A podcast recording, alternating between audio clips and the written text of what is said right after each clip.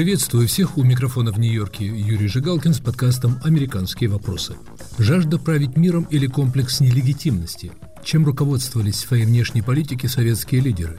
Зачем Сталину нужна была колония в Африке? Пытался ли Брежнев предложить Никсону совместно править миром? Что позаимствовал Владимир Путин у своих предшественников? О новой книге «Править миром» мы говорим с профессором университета Джонса Хопкинса в Балтиморе, историком, специалистом по холодной войне Сергеем Радченко.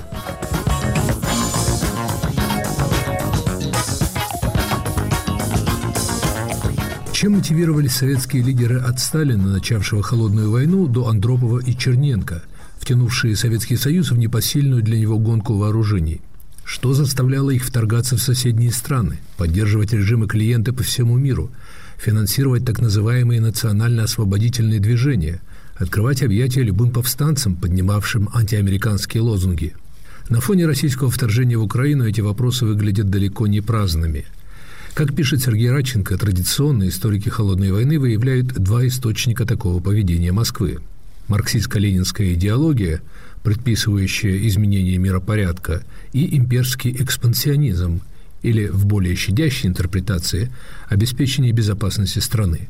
Историки Владислав Зубок и Константин Плешаков предложили для этого феномена яркий термин – революционно-имперская парадигма – на основе тщательнейшего анализа доступных документов Сергей Радченко предлагает в своей книге третий фактор, по его мнению, не менее важный для понимания действий советских вождей. Это жажда признания, их патологическое желание добиться легитимности прежде всего в глазах американцев и в глазах китайцев. Это желание, по мнению моего собеседника, преследовавшее советских лидеров с конца 40-х годов прошлого века, привело к удивительным противоречиям советской внешней политики – Сергей Раченко, вы в предисловии пишете о том, что вы предлагаете радикально новую трактовку мотивов действий советских лидеров. Объясните. Так сказать, мейнстрим в книгах об истории холодной войны заключается в том, что придается большое значение идеологии. Вот холодная война, это было противостояние Запада и Востока, капитализма и социализма. Идеологический момент был определяющим. У меня в книге несколько по-другому. Не то, что игнорирую идеологию совсем, но у меня основной аргумент заключается в том, что для советских руководителей суть их политики определялась стремлением к легитимности и стремлением к признанию. Вот как раз признание великой державы со стороны таких, как Соединенные Штаты, в первую очередь Соединенные Штаты. Вот это для советских руководителей было очень-очень важным, потому что это подчеркивало их легитимность как руководителей и легитимность всего советского проекта. Каким-то образом советские руководители, несмотря на то, что они считали, что это США главный враг и так далее, но тем не менее менее они понимали, что США это главная, главная великая держава, которая имеет возможность признать другую великую державу. Без такого признания Советский Союз как бы не имел бы такого глобального значения, о котором мечтали советские руководители. Но был и другой вид признания. Это было признание Советского Союза революционной страной. Не только страной, но и лидером всемирного мирового революционного движения. И вот для такого признания, ну не США были нужны, а нужен был так называемый революционный мир, коммунистический мир и в первую очередь Китай. И вот в своей книге, наверное, треть книги уделена у меня как раз вопросам Китая. Я показываю, как советские руководители практически во всех вопросах, думали ли они о Кубе или о США, или разбирались ли с проблемами в Берлине, они все время с оглядкой смотрели на Китай, потому что они понимали, что одобрение или неодобрение Китая для них это было очень-очень важно. Вот. И вот эти вот две стороны стороны советской внешней политики, стремление к признанию великой державой и признанию великой революционной державой иногда находились в конфликте между собой, даже не иногда, а очень часто, потому что, например, для того, чтобы Советский Союз китайцы признали великой революционной державой, надо было помогать, скажем, вьетнамцам, надо было помогать странам третьего мира, там, продвигать кубинскую революцию. А для того, чтобы американцы признали Советский Союз равной партнером по управлению миром, для этого надо было продвигать идеи разрядки, сотрудничества США. И вот эти вот две э, стороны советской внешней политики находились в конфликте в каком-то смысле. И в вашей трактовке, насколько я понимаю, это желание добиться легитимности, получить признание чуть ли не преобладало над имперскими экспансионистскими инстинктами советских руководителей. Вы приводите, например, интересные данные о том, что Сталин поначалу не намеревался навязывать некоторым восточноевропейским странам коммунистические режимы. Холодная война в такой интерпретации стала результатом обстоятельств, а не холодного расчета Кремля или западных столиц. Ну, имперский взгляд, может быть, там все-таки был. Сталин для меня в какой-то мере загадка. Я начинаю свое обсуждение, свое описание сталинского периода 1945 года, рассказываю о том, какие были планы у советского руководства. Советский Союз рассчитывал на то, что да, признают их так называемые законные интересы в Европе. В этом смысл Ялтинской конференции, сфера влияния. Проблема в том, что у советского руководства было одно понимание, в чем заключаются их легитимные интересы, а у американцев, например, другое понимание. Если для Сталина необходим был контроль, над Восточной Европой. Американцы не могли это принять. То есть холодная война не стала каким-то скачком в пропасть. Это очень был достаточно плавный процесс. Не все сразу поняли. Я думаю, что Сталин сам тоже не ожидал, что вот будет такой исход. Вначале он рассчитывал, во-первых, на какое-то признание его интересов со стороны Запада. А во-вторых, он даже иногда шел на то, что он менял свои интересы безопасности на вот такое признание например, в отношении Китая, где он отказался от проведения фактически революции в Синьцзяне, китайской провинции, да, где проходили тогда волнения, которые спонсировались Советским Союзом против китайских войск. На границе с Казахстаном Сталин отказался от всего этого. Еще один пример. Он в свое время хотел захватить часть Хоккайдо в августе 1945 года, японский северный остров, но потом отказался от этого, когда Труман высказал свои претензии. О чем это говорит? О том, что Сталин все-таки надеялся, что американцы признают какие-то его интересы. В ответ на это это он откажется от программы максимум и сведет дело к программе, программе, так сказать, минимум. А с другой стороны, он надеялся на то, что коммунисты, как в Восточной Европе, так, может быть, и в Западной Европе, придут к власти легитимным путем. У него были надежды на этот счет где-то, наверное, до 1947 года, и только вот где-то уже в 1947 году он понял, что коммунисты все-таки не придут к власти законным путем, им придется фальсифицировать выборы. И уже тогда, где-то в 1947 году Сталин понял, что без разделения вот этих двух миров, социализма и капитализма, просто не обойтись. У него не было точных планов. Он все-таки немножко действовал оппортунистически, не знал сам, к чему придет, но вот пришел, к чему он пришел, то есть пришел к холодной войне. Приходит к власти Хрущев. Фигура крайне колоритная, импульсивная. Он обещает Западу «мы вас похороним», и начинается борьба с так называемым империализмом и колониализмом по всему миру. С другой стороны, ведь именно Хрущев выдвигает идею мирного сосуществования.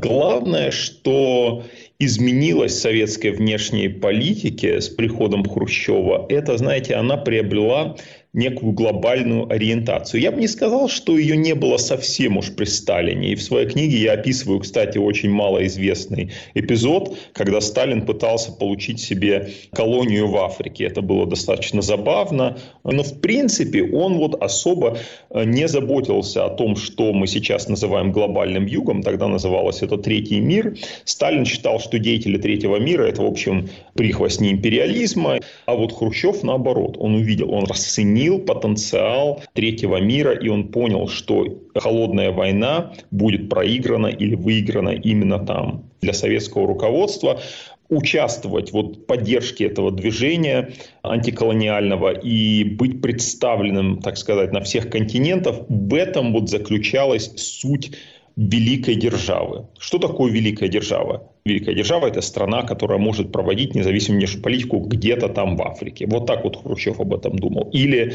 противостоять империализму в Индонезии, защищать Кубу. Вот этот глобальный подход и определил советскую внешнюю политику с приходом Хрущева в власть. Это был один из главных моментов. Еще один, второй очень важный момент – это, конечно, то, что Хрущев полюбил атомную бомбу, ну или ядерное оружие вообще. Не потому, что он его хотел использовать, а наоборот. Он понял, что он никогда не сможет использовать ядерное оружие. Но я вам дам такой, такой вот пример. В 1956 году Великобритания, Франция, Израиль начинают войну против Египта. Это было связано с национализацией Суэцкого канала. Начинается вот это вот э, совместное вторжение их и Советский Союз, который выступал таким квази-полуспонсором Насера, сделает заявление угрожающая, так сказать, ядерным апокалипсом или, по крайней мере, ударом по Великобритании и Франции. Не совсем прямым текстом, но что-то вот в этом духе там э, было озвучено. И Великобритания бросает Суэц, все, выходит из игры, так сказать. Да, ну и Франция после нее сразу же. Причины поражения Великобритании заключались не в том, что там Советский Союз чем-то угрожал, а просто это объяснялось американским давлением на Лондон. И англичане просто не смогли проводить эту политику более и ушли. Но Советский Союз, советское руководство поняли это совсем другим образом. Хрущев подумал, что вот именно благодаря советскому участию в этом конфликте, особенно угрозы ядерного возмездия, вот благодаря этому как раз империалисты ушли. Ему понравилась эта идея, и он впоследствии использовал ее в 1957 году, во время сирийского кризиса, в 1958 году во время кризиса в районе Тайваня. И, конечно, когда он решил разместить ядерные ракеты на Кубе. То есть Хрущев был действительно таким человеком, верующим в то, что Советский Союз был неуязвим, как великая держава. У Советского Союза было ядерное оружие. Это то, что делало Советский Союз вели, великой державой, и что делало Советский Союз страной, находящейся ну, наравне с США. Как раз Хрущев, не скрывавший своих эмоций, как мне показалось, в вашей книге символизирует подход к внешней политике, свойственный советским, да и российским правителям. В вашем описании ясно заметна его закомплексованность у него было чувство, во-первых, чувство какой-то ущербности в отношении Запада особенно, комплекс неполноценности и чувство обиды. Он очень обижался на американцев. И не только обиды, а знаете, у него такая идея была, что почему вот американцам можно то-то и то-то, а нам нельзя. Вот как это можно объяснить? Что американцы вот считают себя великой державой. А мы что, не великая держава? Так у нас же ядерное оружие. Мы можем разрушить весь мир, в том числе и Америку. И вот это чувство своей а, непобедимости, да, чувство такой мощи своей ядерной, вот это вот как раз привело Хрущева к определенным ошибкам. Например, возьмем историю с Кубой. Хрущев, понятно, разместил ракеты на Кубе. Историки давно уже гадали, почему он это сделал. В принципе, две версии основных существуют. Одна версия заключается в том, что он много хвастался о том, что у Советского Союза столько ядерного оружия. На самом деле у него не было достаточного количества межконтинентальных баллистических ракет, поэтому необходимо было разместить ракеты меньшей дальности на Кубе. Потом было другое направление в историографии. Основной упор там делался на том, что Хрущев был просто революционным романтиком. Ему надо было помочь кубинцам сохранить свою революцию. Он боялся, что американцы захватят Кубу, и поэтому он должен был спасти Кубу. Ну, я поддерживаю ту и другую точку зрения, но еще у меня такая третья точка зрения вот проходит в книге. Я упоминаю такой эпизод. В то время американцы уже имели свои ракеты в Турции, ядерные ракеты, и Хрущев, обсуждая вот эту тему, как раз заострил внимание на том, что вот почему американцы считают, что им можно держать ядерное оружие в Турции, да, а советскому Союзу нельзя. Но это же несправедливо. И вот у Хрущева в силу его вот, это, вот этого вот чувства неполноценности, что ли, или какого-то какого чувства затаенной обиды, он не мог, не мог смириться с тем, что ему нельзя что-то, что американцам можно. И вот это как раз тоже было одной из главных причин, по которым он все-таки решился на то, чтобы послать ракеты на Кубу. Мы вернемся к разговору с историком Сергеем Радченко. Оставайтесь с нами. Самые интересные дискуссии из соцсетей. Подкаст «Цитаты свободы». Каждый понедельник и четверг я, Аля Пономарева, пересказываю вам самые важные дискуссии, чтобы вы могли не тратить время на чтение Фейсбука и просмотр Ютуба. Слушай подкасты «Радио Свобода» в iTunes, на Google Podcasts, в Яндекс.Music, в Castbox и Spotify. Подкасты «Радио Свобода».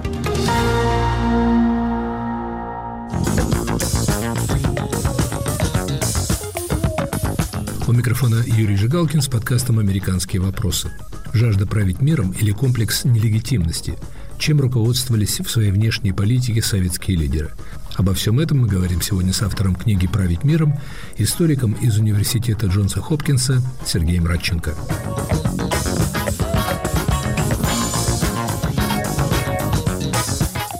Сергей Радченко, у вас есть ответ на вопрос, почему советские лидеры, за исключением, пожалуй, Горбачева, были озабочены борьбой с империалистами, с Западом, бросали гигантские средства на гонку вооружений, подрывая советскую экономику. Казалось бы, разумнее было заняться решением внутренних проблем.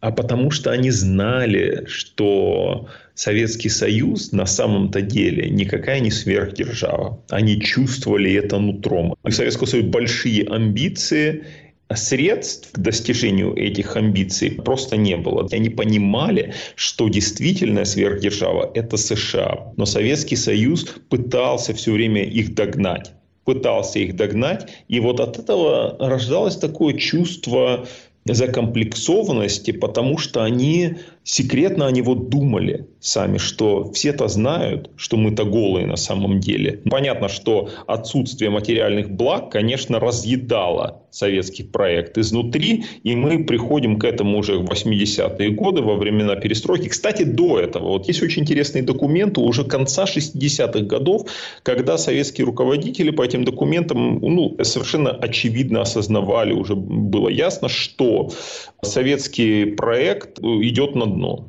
Коммунизм не будет построен к 80-му году, ничего хорошего из этого вообще не выйдет. В 68 году Юрий Андропов написал меморандум такой для Брежнева, в котором по сути сказал о том, что мы проигрываем холодную войну, потому что мы не вкладываем достаточно в образование, в исследования и так далее. Американцы уходят вперед.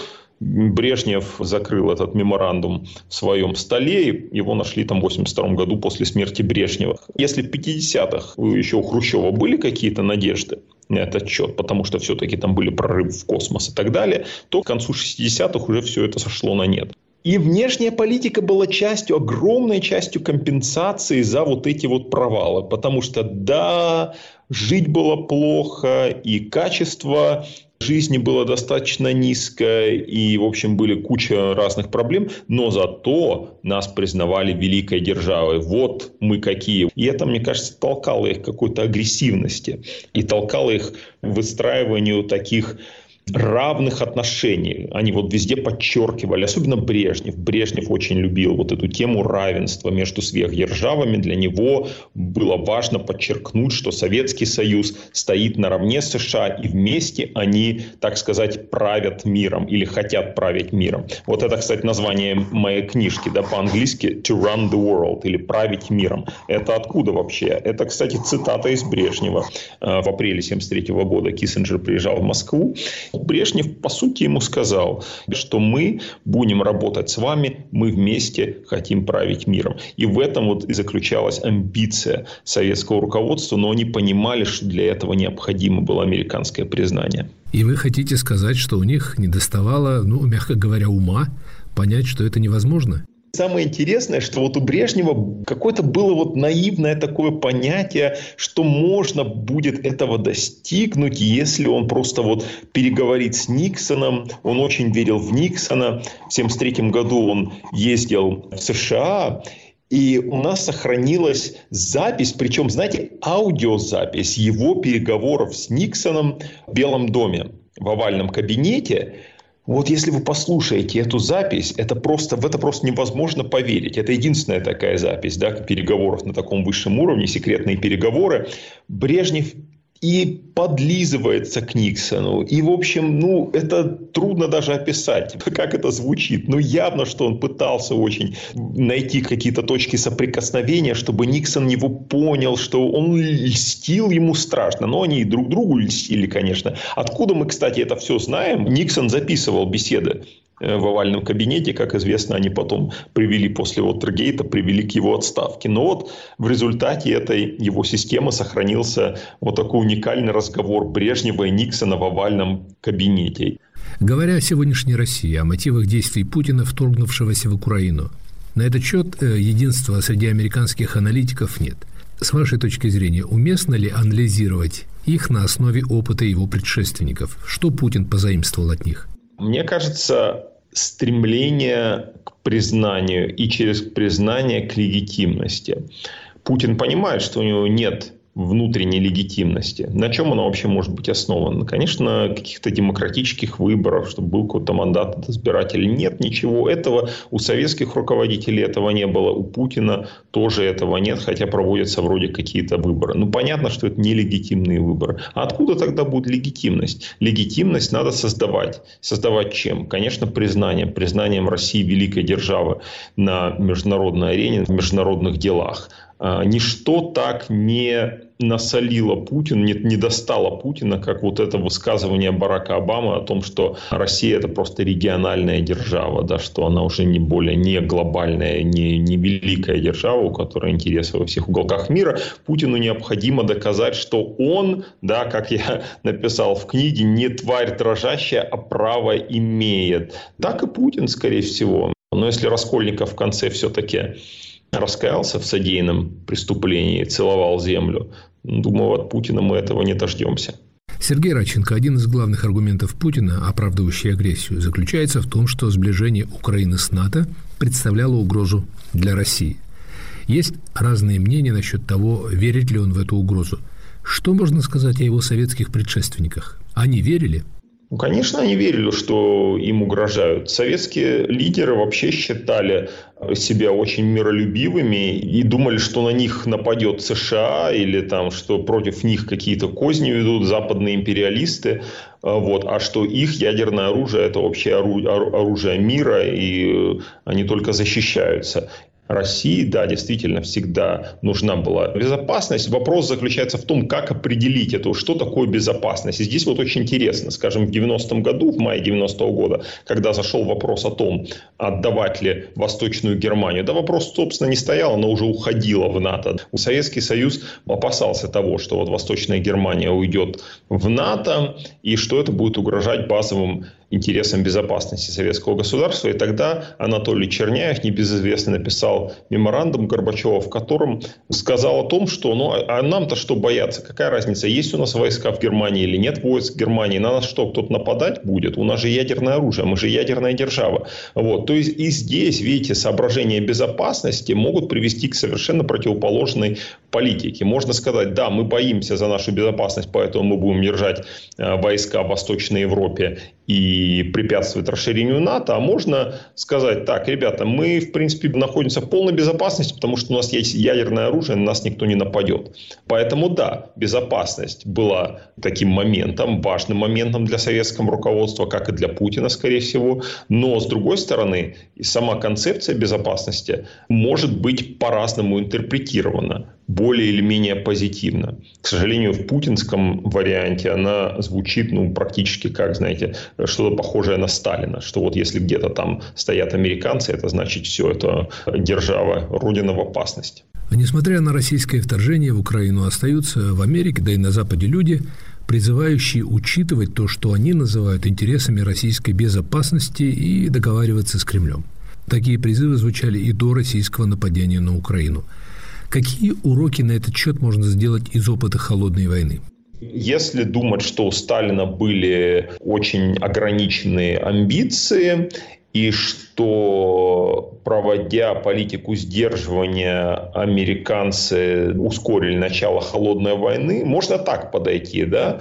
Но, с другой стороны, если бы американцы не проводили политику сдерживания тогда, в 1947 году, далеко не факт, что Сталин со своими ограниченными амбициями продолжил бы довольствоваться тем, что у него было. Может быть, у него ограниченные его амбиции превратились тогда бы в совсем неограниченные амбиции. Поэтому с точки зрения безопасности Запада, понятно, что надо противодействовать вот такому напору, агрессии и так далее. Иначе просто нельзя. Вот. Поэтому в случае с Путиным у меня точно такой же подход. Было время диалога, да, пытались там с ним говорить и так далее. Но когда Россия начала вот такую вот агрессию в отношении соседнего государства, понятно, что правильной политикой была политика противостояния этого, не какого-то заигрывания. Но в то же время все-таки надо вынести какие-то уроки из холодной войны. Главный урок холодной войны заключается в чем? В том, что, слава богу, что не пришло дело к ядерной катастрофе, и что все-таки нашлось достаточно мудрости у руководителей тогда и Советского Союза, и а, Соединенных Штатов отойти от пропасти. И это, конечно, предполагает наличие определенных каналов, наличие определенного диалога, который, в принципе, мы знаем, мы знаем, может быть, не открыто, конечно, но по закрытым каналам идет все-таки связь с Москвой. И, слава богу, несмотря на все ужасы, которые происходят в Украине, сейчас ситуация в российско-американских отношениях не на таком уровне, как она была, скажем, во времена Карибского кризиса. Сталин и Путин приходят и уходят, но страны остаются, и все-таки надо наверное, находить какой-то общий язык. Но, профессор Радченко, не приводите ли вы вашего читателя к мысли о том, что со столь закомплексованной, если можно сказать, страной невозможно нормально сосуществовать? У вас, кажется, в книге есть фраза о том, что Россия не способна изменить свое поведение или излечиться. Ну да, в какой-то мере. Знаете, очень хотелось бы, чтобы Россия вылечилась от этого. Но лечение очень сложное и продолжительное. Почему бы россиянам да, не сфокусироваться на счастье в собственной стране, поднятие уровня жизни, образовании, медицине, да в конце концов. Но столько всего, на чем можно было бы сфокусироваться и сделать это как бы главной государственной задачей. Но нет же, нет же, надо вот создавать какую-то империю. Для чего, непонятно. Для чего, знает только Путин, но, ну, в общем, не только Путин, да, очень много людей, которые ведутся на это и кричат «Ура! Россия великая, сейчас мы победим американцев. Кто от этого теряет? В первую очередь, конечно, Россия сама. Это был подкаст Юрия Жигалкина «Американские вопросы». Жажда править миром или комплекс нелегитимности.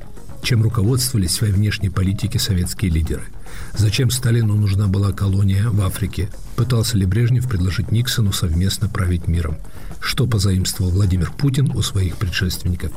Моим собеседником сегодня был историк, профессор университета Джонса Хопкинса в Балтиморе Сергей Радченко.